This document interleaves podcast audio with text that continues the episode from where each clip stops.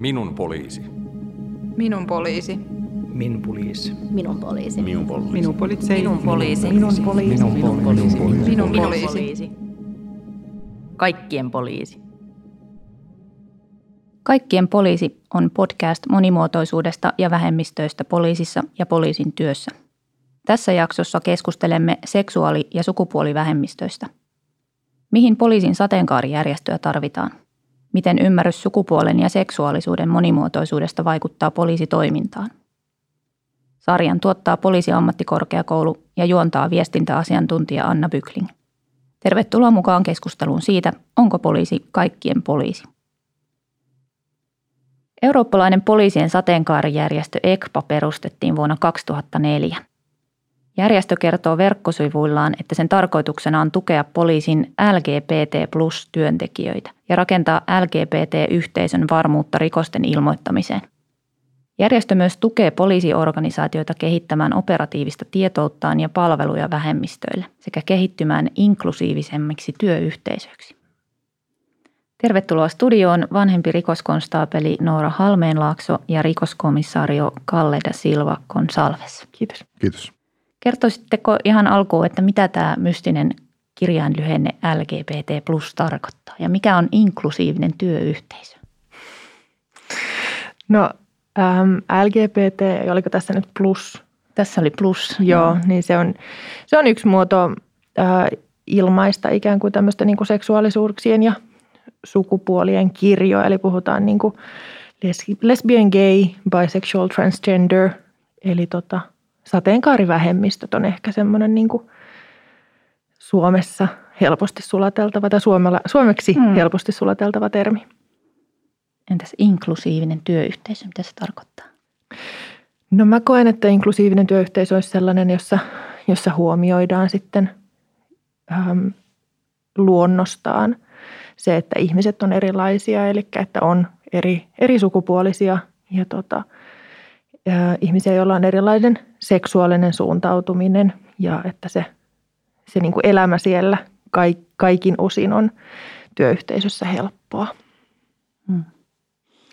Inklusiivisuus minulle oikeastaan tarkoittaa sitä, että kaikkien mukaan ottamista. Ja se myös tarkoittaa sitä, että ne, ketkä eivät ole vähemmistössä, tunnistavat ne, ketkä ovat vähemmistössä ja sitten omalla toiminnallaan tekevät töitä ja luovat ympäristöstään turvallisen kaikille. Eli kenenkään ei pitäisi työpaikalla joutua semmoiseen tilanteeseen, että joutuu miettimään, että uskallanko olla minä, kuinka siihen suhtaudutaan. Mm.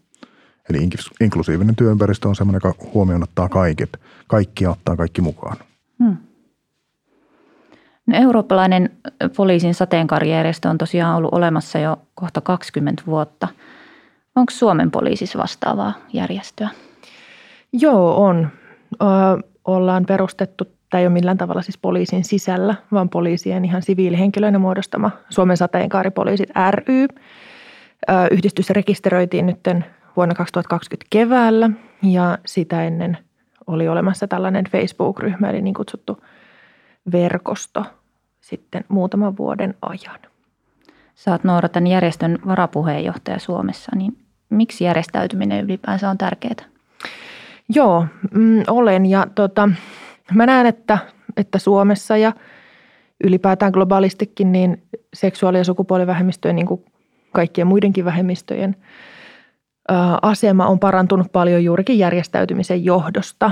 Ja tota, että vaikka poliisi on, on verrattain aika pieni työyhteisö tai pieni yhteisö, niin on, on tosi tärkeää, että meilläkään tällaista tota, asenneilmapiiriin ja äm, työntekijöiden ja asiakkaiden kohteluun tota, vaikuttavaa työtä, tämmöistä asennetyötä, ei jätetä kenenkään yksittäisen ihmisen vastuulle, vaan että, tota, että me voidaan järjestäytymällä, niin me voidaan pitää sitten enemmän ääntä ja me voidaan pitää myös sitten ääntä niiden puolesta, jotka ei sitä itse halua tai uskalla tehdä. Miten sitten tämä organisaation hakeutumisen näkökulma, yhä monimuotoisempia työntekijöitä tarvitaan? Mm, ehdottomasti tarvitaan. Mä näen, että meidän pitää siis taata se, että, että saadaan tähän työn yhteisöön lisää monimuotoisuutta, että saadaan muutettua tällaista niin kuin tosi, tosi homogeenista sakkia vähän, tota, vähän moninaisemmaksi. Taata se, että kun meillä on paljon erilaisia, erilaisia eri taustoista tulevia työntekijöitä, niin sitten meidän koko työyhteisö voi paremmin ja sitten me tarjotaan myös selvästi parempaa asiakaspalvelua. Hmm. No Kalle, sulla on asiantuntemusta näistä vähemmistö- ja yhdenvertaisuusasioista eri tasoilla poliisissa ja onko sulla näkemystä siitä, että millainen tilanne Suomessa on kansainvälisesti vertailtuna esim. sateenkaaripoliisien näkyvyyden tai aktiivisuuden suhteen tai vähemmistöpoliiseiden muuten?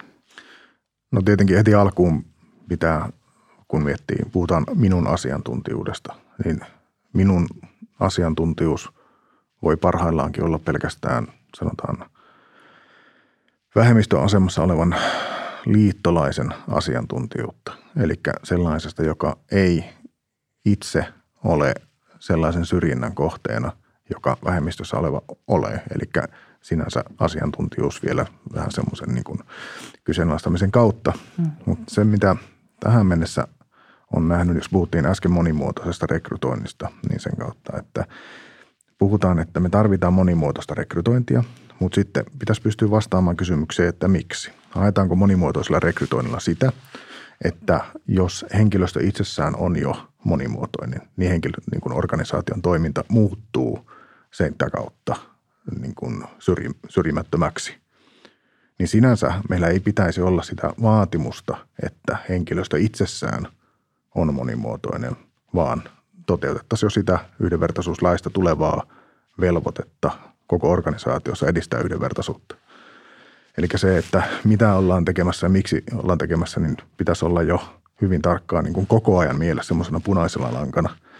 Ja sitten se toinen kysymys oli se, että mm, miten näkyy, niin sanotaan, että no, Nooran kaltaisten aktiivi, aktiivien – kautta koko ajan enemmän, mutta hyvinkin vielä marginaalisesti. Hmm. Eli ei olla kaukana siitä, kun keskusteltiin, että voidaan, voiko poliisi osallistua Pride-kulkueeseen. Hmm. Ja jos poliisi osallistuu Pride-kulkueeseen, onko se vaan tekaistu rooli vai onko se jotain aitoa, jotain aitoa semmoista osallistumista tuota, vähemmistössä olevien tuota, ihmisten arkeen. Ja siinä onkin se, että – pystytään, periaatteessa paperilla pystytään tekemään aika paljon kaikenlaista, mutta sitten tekojen kautta se, että pystyykö poliisi organisaationa olemaan sellainen, että kaikki vähemmistöt ovat poliisiin tervetulleita tekemään töitä. Siinä on se ehkä se semmoinen isompi kysymys. Mun mielestä on tosi tärkeää, että, että meillä on täällä tänäänkin mukana ja ylipäätänsä, että meillä on, on sitten taas Kallen kaltainen aktiivinen komissaariotason henkilö, eli ihminen, joka tekee niin kuin aidosti – esimiestyötä. Ja että sä olet, sä olet myöskin niin kuin aktiivinen tämän asian suhteen, koska se, että mitä sitten niin kuin jossain poliisihallituksessa tai eri työryhmissä tai eri määräyksissä kirjataan, että millaista, millaista yhdenvertaisuustyötä esimerkiksi tehdään, niin se on tosi eri asia kuin se, mitä, mitä käytännössä tapahtuu. Ja se, se ei myöskään voi olla pelkästään niin kuin vähemmistön itsensä vastuulla, vaan me tarvitaan, tarvitaan siihen mukaan myös sitten – myös niitä heteroita. Hmm. En tiedä, oletteko törmännyt tähän, mutta aika usein kun seksuaali- ja sukupuolivähemmistöjen asemasta työelämässä puhutaan, niin kuuluu se turhautunut puuskahdus, että, että eikö me voitaisiin työpaikalla vaan tehdä töitä eikä mm. puhua tämmöisistä, niin mitä te vastaatte siihen? No töissä ollaan aika paljon. Mun mielestä siis ihan hirvittävän, hirvittävän monta tuntia päivässä ainakin henkilökohtaisesti vietän siellä aikaa.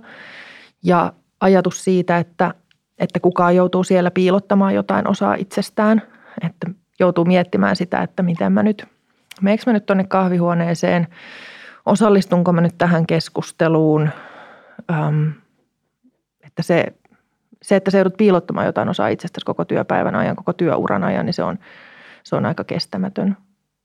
Ja tota, ei me, ei me voida vaikuttaa näihin asioihin muuten kuin sitten näistä puhumalla. Ja mä ymmärrän sen, että, että ajatellaan, että asiathan on nytkin ihan hyvin.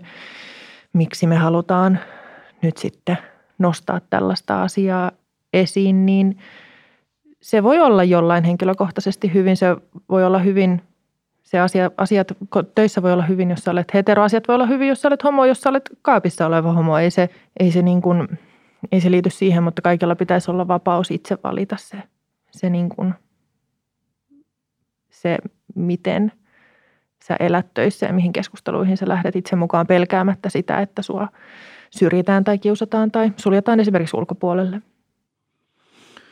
Kysymykseen siihen, että tuleeko tai miksi pitää vielä puhua, niin siksi, että mm, seksuaali- sukupuolivähemmistöihin liittyvät asiat ei ole normi.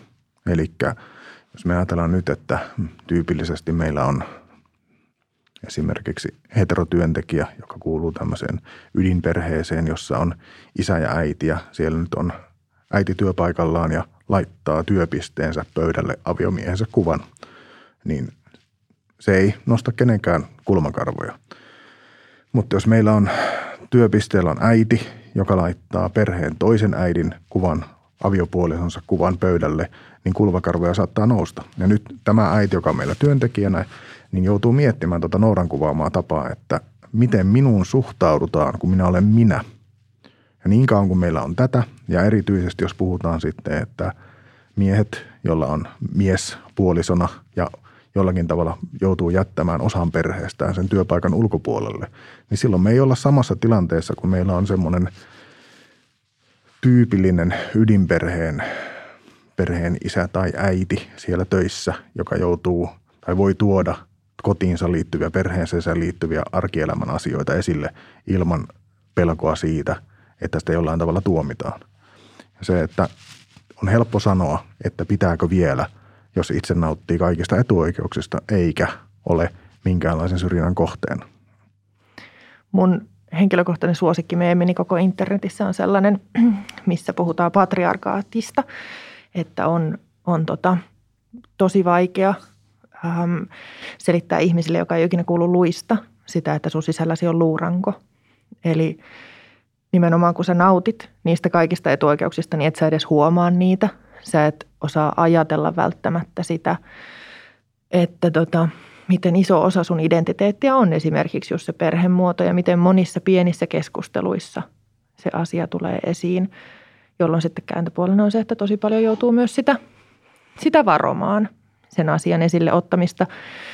Tai ääritilanteessa ihan vaan sitä, että, että tota, otanko mä sen riskin, että multa kysytään joku kysymys, mihin rehellisesti vastatessani mä en ole ihan varma siitä, että miten, miten muhun sen jälkeen enää suhtaudutaan. Eli, eli esimerkiksi mä, tota, mä hain poliisikouluun 2015. Mä olin just mennyt naimisiin ja tehnyt ihan hirvittävästi duunia sen eteen, että, että mä pääsin sinne tai menestyin niissä pääsykokeissa. Ja sitten mulla oli tota, kakkosvaiheeseen kuulu tämmöinen haastattelu ja sitten mä sinne mennessä, niin mä otin siis mun vihkisormuksen pois sormesta.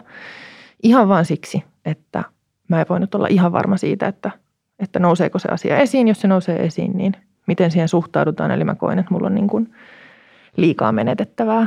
Ja Tämä oli siis vuonna 2015, eli aika hiljattain. Mutta tota, jälkikäteen ajateltuna se oli luultavasti turhaa. Mä en enää olisi valmis tekemään sitä, mutta, tota, mutta mä en usko, että kaikilla on, on ihan yhtä hyvä tilanne. Joo, poliisihan on historiallisesti aika tämmöinen maskuliininen ammatti ja, ja, ja nykyäänkin tämmöinen niin konservatiivinen viranomaisorganisaatio, niin kerro vähän lisää, millaisia kokemuksia sulla on siitä, että miten sateenkaarivähemmistöön suhtaudutaan? No mä oon siis, ennen kuin musta tuli poliisi, niin mä olin kymmenen vuotta IT-alalla. Ja se firma, missä mä olin silloin, iso pörssiyritys, niin oli tosi suvaitsevainen ja siellä se ei ollut mikään juttu.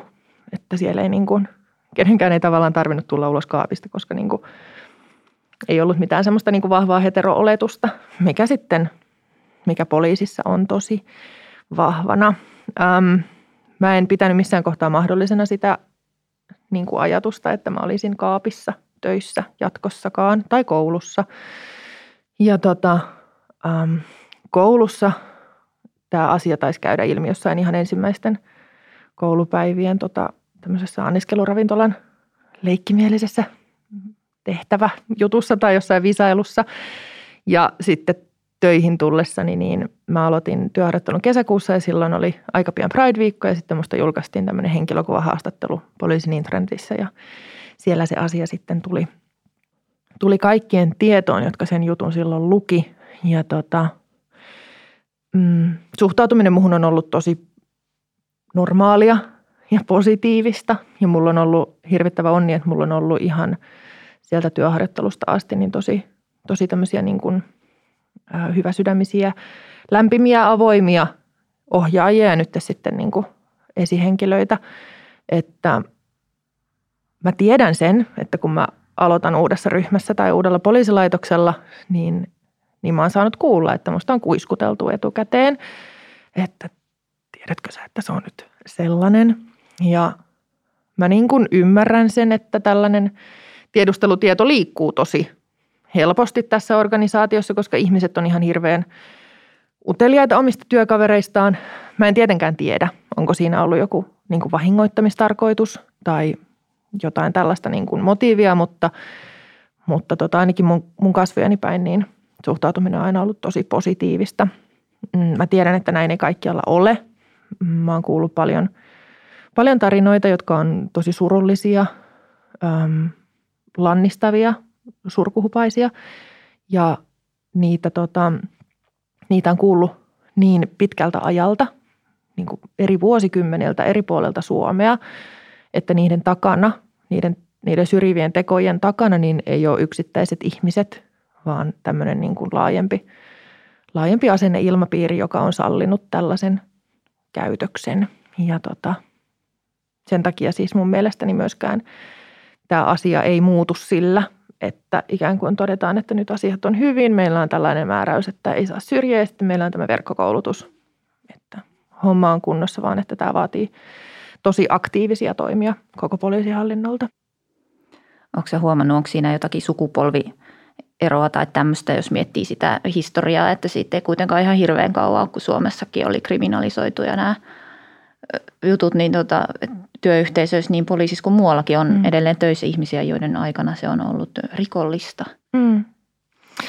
No kyllä mä sanoisin, että keskustelut, mitä käy 20-vuotiaiden kollegoiden kanssa, niin on aika pitkälti erilaisia kuin 50-vuotiaiden kollegoiden tai sitä vanhempien työkavereiden kanssa. Ähm, ehkä niin kuin jotenkin konkreettisimmillaan niin se ero on musta siinä, että en siis, siis vanhat, van, vanhat tai vanhemmatkin mm. ihmiset niin kyllä tietää sen, että ketään ei saa syrjiä sukupuolen tai seksuaalisuuden tai tällaisen sukupuolen ilmaisun, ilmaisun takia. Mutta, tota, mutta eri asia on sitten ehkä se, että miten niin kuin luonnollinen osa se on nyky, nykynuorille. Jos näin sanotaan, mä oon itse kolmekymppinen ja äm, mun ikäisille on, nämä on asiat on vielä ehkä sellaisia, että niitä on niin kuin mm. opeteltu jossain kohtaa, mutta se, se todellisuus, missä niin kuin varsinkin jossain pääkaupunkiseudun tota, teinit ja kaksikymppiset elää, niin se on, se on aika erilainen kuin missä itse on silloin kasvanut, jolloin esimerkiksi tämmöiset niin kuin termiasiat, että millä, millä nimillä puhutaan ja onko sillä nyt sitten väliä, että, että mikä on niin kuin juridinen sukupuoli tai, tai tämän tyyppiset asiat, niin, tota, niin se, se on semmoinen, mikä mun mielestä niin kuin jakaa eniten, että nuorten mielestä niin kuin ainakin tässä mun kuplassa, niin, se on aika, aika helppo asia niin kuin kyseen, ei tarvitse kyseenalaistaa millään tavalla, että onko tämä asia tärkeä tai tarviiko, tarviiko termeihin kiinnittää huomiota, kun sitten taas varsinkin vanhemmassa polvessa, niin se nähdään aika hiusten halkomisena. Mä en tiedä, miten Miten sä Kalle näet tämän, tai miten niin kuin siellä silleen ikään kuin virallisella tasolla tästä asiasta puhutaan jossain yhdenvertaisuusryhmissä esim. No sanotaan ehkä yhdenvertaisuusryhmät ei edusta sitä semmoista mm, työarjessa näkyvää mm. semmoista sanotaan keskivertotyöntekijää. Ja niin harjoittamatta ikäsyrjintää, niin tietenkin se, että jos ollaan, niin kuin eläke on lähempänä kuin sitten se aloitus vuodet, niin tietenkin siellä on ne eletyt vuosikymmenet tietynlaisessa suomalaisessa yhteiskunnassa, mitkä on niin vääjäämättä opettanut tietynlaisiin asioihin. Ja siinä pitäisi vaan muistaa se, että kun tulee uusia asioita, semmoisia asioita, jotka ei ole itselle tuttu, tuttuja, niin kuin sukupuoliseksuaaliasiat ja esimerkiksi sukupuoleen ja seksuaalisuuteen liittyvissä asioissa me opitaan koko ajan uutta – niin sitten ei voi ajatella sillä tavalla, että kun joku asia on joskus ollut näin, niin se on loputtomasti niin, vaan pitää nähdä se niin kuin älyllinen vaivan näkö sen suhteen, että oppii sen, mikä on uutta ja sen jälkeen suhtautuu sen mukaan siihen, että mikä on sopivaa ja mikä ei. Ja sitten kaikki sellainen, mikä on syrjivää, niin puhutaan sitten viranomaispuolella, niin sitä ei enää voi olla. Eli se, mikä ymmärretään nykyään syrjinnäksi, niin semmoista toimintaa ei voi olla. Että se, mikä vielä hetki sitten saattoi olla joku hauska vitsi, joka oli sillä tavalla, että se kohdistuu johonkin vähemmistöryhmään, niin enää se ei sitä ole. Ja sitä ei voi mieltää hauks, hauskaksikaan. Ja siellä, jos omassa päässä on jollain tavalla hauska, niin sitten pitäisi kyseenalaistaa, että miksi se on hauska. Että niin kuin huumorissa, kuten joku viisaampi aikaisemmin sanoi, että huumori voi mennä niin, että alhaalta lyödään ylöspäin, mutta mm. siinä vaiheessa kun ylhäältä lyödään alaspäin, niin se ei ole enää, sitä voi tehdä enää huumorin varjolla. Sitten se on siinä vaiheessa syrjintää. Mä uskon kyllä, että, että niin kuin vanhakin poliisi voi oppia aika paljon uusia temppuja ja uusia asenteita, että me ollaan niin kuin luonnostamme ammattiryhmänä sellainen, että me seurataan tosi hyvin esimerkkiä, kun vaan joku näyttää sitä. Että, että senkin takia näistä asioista puhuminen on mun mielestä tosi tärkeää, koska – koska tota, niin kuin yhteiskunnassa laajemminkin, niin, niin se on niin kuin enemmän noloa olla pihalla kuin, niin kuin pitää asiaa esillä. Hmm. Ja tässä asiassa komppaan Nooraa, eli tuota, tärkeämpää, tietenkin ikää huomattavasti tärkeämpi asia on se henkilökohtainen suhtautuminen niihin asioihin, mitkä ovat uusia – Eli yritetään, pyritäänkö niitä loppuun asti kieltämään vai sitten kuuntelemaan sitten niitä vähemmistöedustajia ja oppimaan uutta ja mahdollisesti muuttamaan sitä omaa suhtautumista. Ja se, mikä tuossa aikaisemminkin tuli esille, niin meidän pitäisi päästä siitä pikkuhiljaa koko ajan, että se, mikä joku hetki sitten oli ehkä outoa, niin on se normi.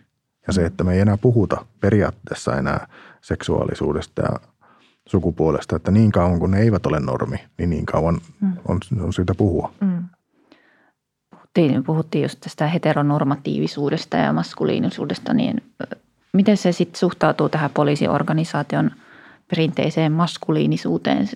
Onko esimerkiksi helpompi olla homoseksuaalinen nainen kuin homoseksuaalinen mies poliisissa? No mä en tietenkään henkilökohtaisesti sitä, sitä tiedä, en tämmöistä niin. vertailua pysty niin tekemään, mutta, tota, ää, mutta ajattelisin, että on ja mä ajattelen, että tämä liittyy – nimenomaan siihen semmoiseen heteromaskuliinisuuteen, mitä, niin kuin, mitä tämä organisaatio ikään kuin, niin kuin uhkuu.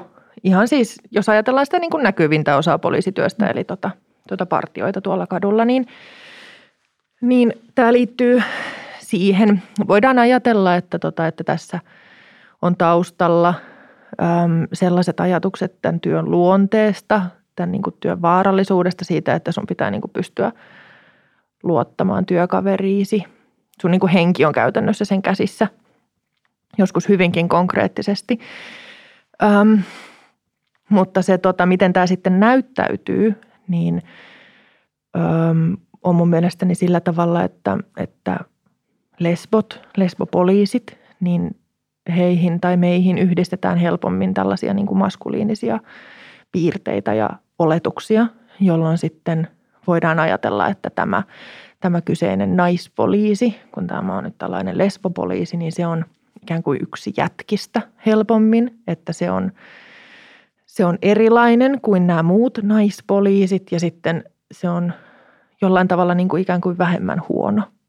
Ja sitten niin kuin kääntäen, niin, tota, niin homopoliiseihin sitten taas liitetään tällaisia niin kuin, niin kuin homoihin usein – usein niin tällaisia niin kuin feminiinisiä piirteitä, jolloin ne sitten nähdään huonompina kuin, kuin muut miehet. Um, mä en, miten, miten sä Kalle näet, sä oot ollut enemmän varmaan miesten pukuhuoneessa kuin minä, että millaisia, niin kuin, millaisia ajatuksia siellä liikkuu? Niin, ehkä kysymystä hieman syvemmälle mä lähtisin haastamaan sitä, että miten maskuliinisuus ja feminiinisyys nähdään. Eli tyypillisesti maskuliinisuus nähdään – pystyvänä mm. ja feminiinisyys jonain heikkona. Ja tämä konseptiajattelu mun mielestä pitäisi kyseenalaistaa kokonaisuudessaan. Eli siis mies tai nainen tai muun sukupuolinen henkilö voi olla femininen tai maskuliininen tai näiden tietyllä tavalla ääripäiden mm, niin kuin välissä missä vaan. Ja sen jälkeen tietenkin pitäisi arvioida vain niin kuin yksilöitä eikä heidän niin kuin piirteitään tässä skaalassa. Ja sitten jos vielä ajatellaan sillä tavalla, että liitetään automaattisesti tämmöiseen binaariseen sukupuolikäsitykseen niin kuin mies ja nainen suoraan mas- maskuliinisuus tai feminiinisyys, niin silloin voidaan mennä jo pahasti harhaan. Ja tässähän puhutaan vaan siitä, että mm, ei tunneta niitä yksilöitä, jotka siellä on töissä, vaan liitetään heihin käsityksiä, oli ne sitten totuudenperäisiä tai ei. Ja sitten kun ajatellaan vielä, kun tämä on hyvin ongelmasta, niin kuin aikaisemmin puhuin tässä, tämä maskuliinisuus, feminiinisyys, kyvykkyys. Mm. Ja sitten esimerkiksi, ja puhun nyt stereotypioiden kautta ja tämmöisten haitallisten stereotypioiden kautta, esimerkiksi homomiehiin, niin kuin homouteen lietetty esimerkiksi feminiinisyys kyvyttömyytenä toimia esimerkiksi tämmöisessä operatiivisessa ympäristössä, niin sehän on, sehän on vaan ajatus, mutta se ajatus on hyvinkin syrjivä, hyvinkin haitallinen.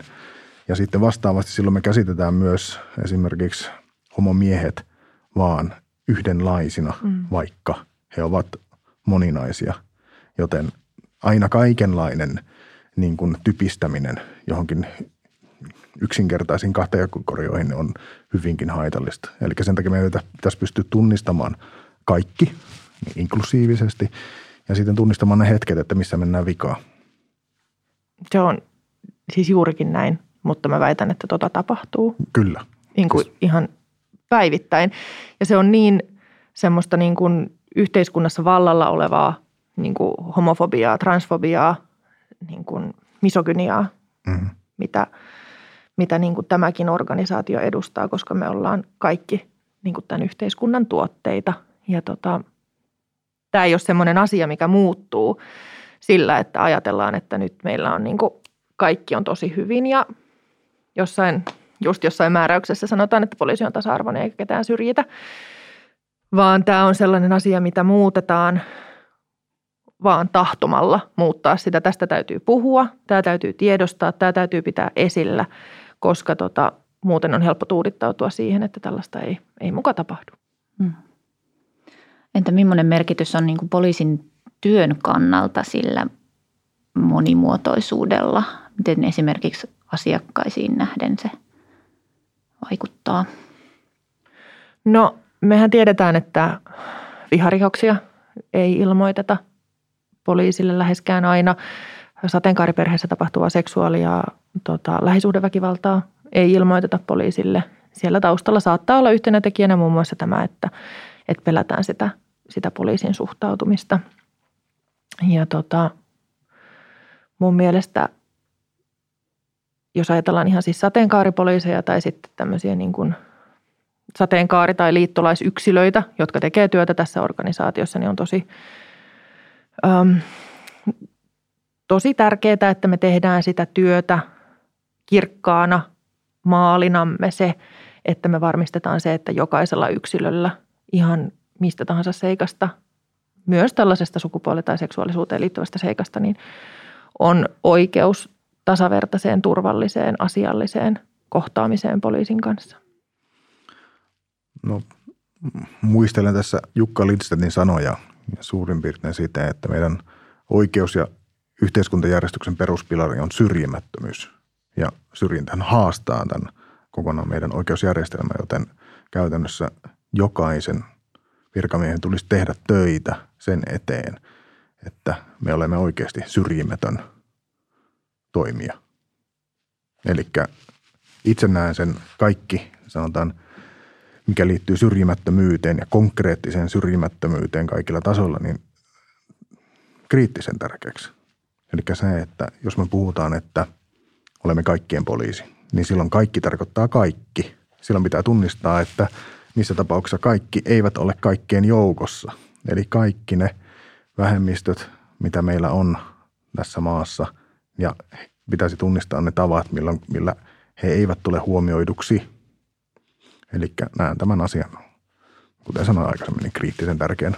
Mm. Ja tällaisessa keskustelussa, kun puhutaan seksuaali- ja sukupuolivähemmistöistä, niin on, siis on mun mielestäni ihan ok keskittyä seksuaali- ja sukupuolivähemmistöihin, mutta samaan aikaan meidän täytyy muistaa se, että ihminen voi kuulua tosi moneen vähemmistöön ja mitä, mitä niin kuin useammassa, useammassa vähemmistössä sä olet, niin sitä, niin kuin, sitä heikompi sun asemasi saattaa olla, sitä vaikeampi sun on kerätä sitä rohkeutta ikään kuin astua, astua esiin ja vaatia, vaatia apua tai, tai ilmoittaa jostain rikoksesta. Että se, se on myös semmoinen, semmoinen asia, mikä mun mielestäni helposti unohtuu tässä niin kuin poliisinkin tämmöisessä yhdenvertaisuustyössä. Miten työntekijän oikeuksien kannalta? No työntekijänähän mä en voi mitään muuta kuin luottaa siihen, että se tieto siitä, että mä oon naimisissa naisen kanssa, vaikka se ei käy ilmi siinä esimerkiksi työhakemuksessa tai rekrytointitilanteessa, niin, tota, niin se ei vaikuta millään tavalla siihen rekrytointipäätökseen. Että mä tiedän, että mä oon hyvä mun työssäni ja jos mä haen jotain virkaa, mihin hakee myös vaikkapa joku toinen, joka on yhtä hyvä omassa työssään ja yhtä ansioitunut, mutta sitten hänen, hänen suurimmaksi saavutukseksi luetaan se, että, että hän on heterosuhteessa, niin sitten mä jatkossa hakeudun jonnekin ihan muualle töihin ja mä teen siinä kohtaa sen tosi mielelläni. No omalta osalta tietenkin se kokonaisuudessa se rekrytointitilanne ja myöskin konkreettisesti se työmaailma pitäisi olla sellainen, että ne sanotaan kotiasiat, sukupuoliseksuaalisuus, uskonto, elämänkatsomus, kaikki tämmöiset asiat, niin ne ei saisi millään tavalla vaikuttaa siihen, että kun arvioidaan työntekijän kyvykkyyttä, tai nyt tässä tapauksessa poliisin kyvykkyyttä turvata oikeus- ja yhteiskuntajärjestelmää, ne ei saisi olla millään tavalla käytännössä edes pöydällä arvioitavina. Ja jos ne ovat, niin siinä vaiheessa ollaan menty jo vikaan. Mitä poliisissa tehdään seksuaali- ja sukupuolivähemmistöjen yhdenvertaisuuden edistämiseksi? No olen itse, olen siis poliisihallituksen tasa-arvo- yhdenvertaisuustyöryhmässä ja sitten Helsingin poliisilaitoksen tasa-arvo- yhdenvertaisuustyöryhmässä.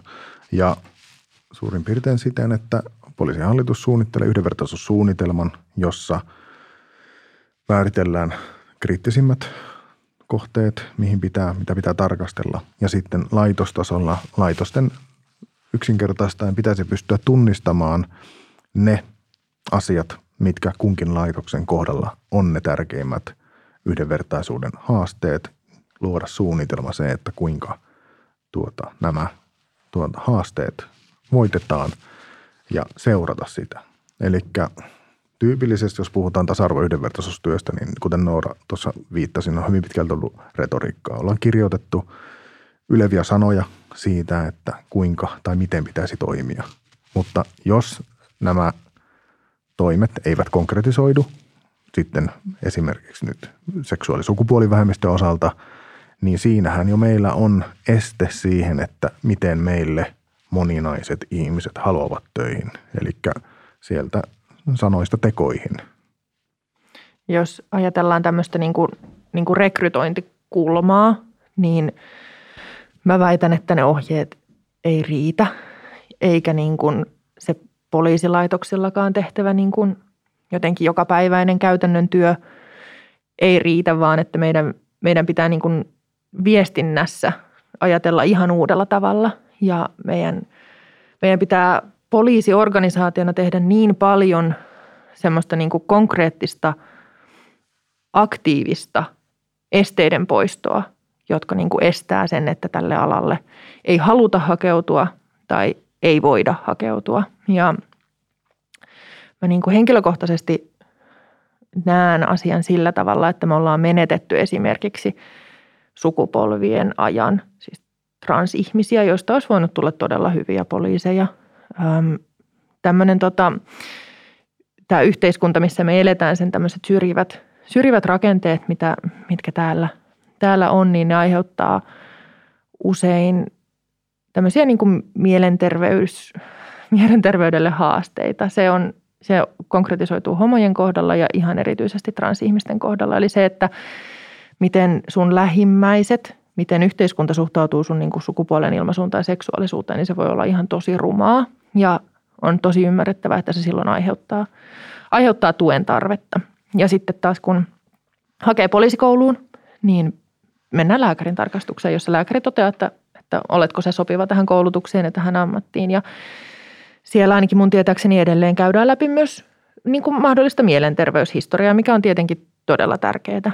Mutta meidän on, niin kuin, meidän on varmistuttava siitä, että, että jatkossa esimerkiksi se, että, että tota, sä olet transihminen ja sen takia kohdannut jotain siis sellaista, mikä on saanut sut hakeutumaan avun piiriin, niin se ei estä sitä, että sä et voisi olla hyvä poliisi, jos ne asiat on hoidettu.